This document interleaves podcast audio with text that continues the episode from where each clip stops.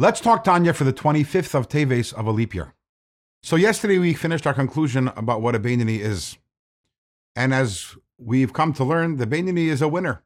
Yes, there's a struggle going on inside the Beinani at all times, a struggle for their identity, a struggle for their thought, speech, and action, but ultimately, because of Moyer Shata Lev, the mind that has natural sovereignty over the heart, the Beinani always comes out the winner. The problem is that with all this winning, it might get to the Beinani's head, and the Beinani might become complacent. So this, uh, the rest of this chapter is going to be really a reality check for the Beinani, reminding the Beinani, hello, you are a Beinani, you are not a tzaddik. The Alter Rebbe begins with an interesting passage from the Talmud, which actually the Alter Rebbe starts the Tanya with, which says that before a soul comes down here into this world, it is administered an oath. Tehi tzaddik v'alti rasha. You should be a tzaddik, do not be a rasha. And then the oath continues, which means the soul is told that yes, we're making you swear that you'll be a tzaddik and not a rasha. But even if the entire world tells you, hey, you're a tzaddik, you're amazing, you're perfect. You should consider yourself like a rasha. Now the obvious question is, if you why, why, if you if you don't do any sins, why should you consider yourself like a rasha? You you you're doing everything right. Alter Rebbe says it doesn't say that you should look at yourself as a rasha, but kir rasha like a rasha. What is like a rasha? A Beinani is like a rasha, as we discussed earlier. In terms of their internal composition, the rasha and the Beinani are the same thing. They both have this battle going on between the animal soul and the godly soul, as opposed to the tzaddik, who internally is completely different. Because the animal soul, the, the, the, the tzaddik does not have the animal soul anymore. So, what the Talmud is telling us is that the soul is warned before it comes down here to this world that even if everyone thinks you're amazing, you're great, and you're perfect, but you should view yourself kir rasha like a rasha. In other words, you should consider yourself at best as being a Beinani. You should realize you're a struggler, and that's so important.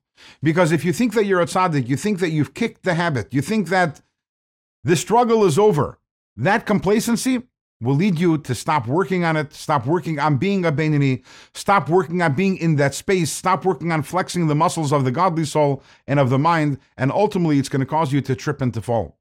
And Alter Rebbe goes to extremes and says even someone who studies Torah the entire day and therefore doesn't feel any temptations. Alter Rebbe says that doesn't mean that you don't have that God, the, the, animal soul. It doesn't mean the struggle is over. It just means that you don't have time to think about your temptations.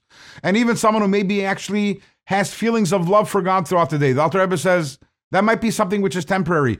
Don't think that you've kicked the that you've kicked the habit, that you've won the battle, because that is a recipe for disaster. And this is a message also for all of us in life, because every single one of us, even if we're not uh, a Beinani in all areas of our life, but there are certain areas in our life that maybe in the past we've struggled with, and right now we're in a space where we're a comfortable space. We're not struggling anymore in that area, or at least we've we're doing the right thing.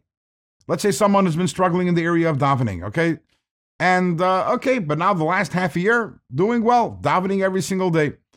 Maybe even not even feeling the struggle so much. And it's easy to enter a zone of complacency. And that's what Alter Rebbe is warning us over here that just because actually you're doing the right thing doesn't mean the struggle is over. And don't close your eyes for a second on it, because if you do, the next thing you know, you'll be a rasha, you will fail again in that area. With that, we've concluded the third possible outcome. Tzaddik, Rasha, Beinani, and the question becomes okay, so there's the struggle going on within me. There are three possible outcomes. Which one of these outcomes should, should I be aspire, aspiring for? What should be my goal? Well, I think we all know the answer to that by now.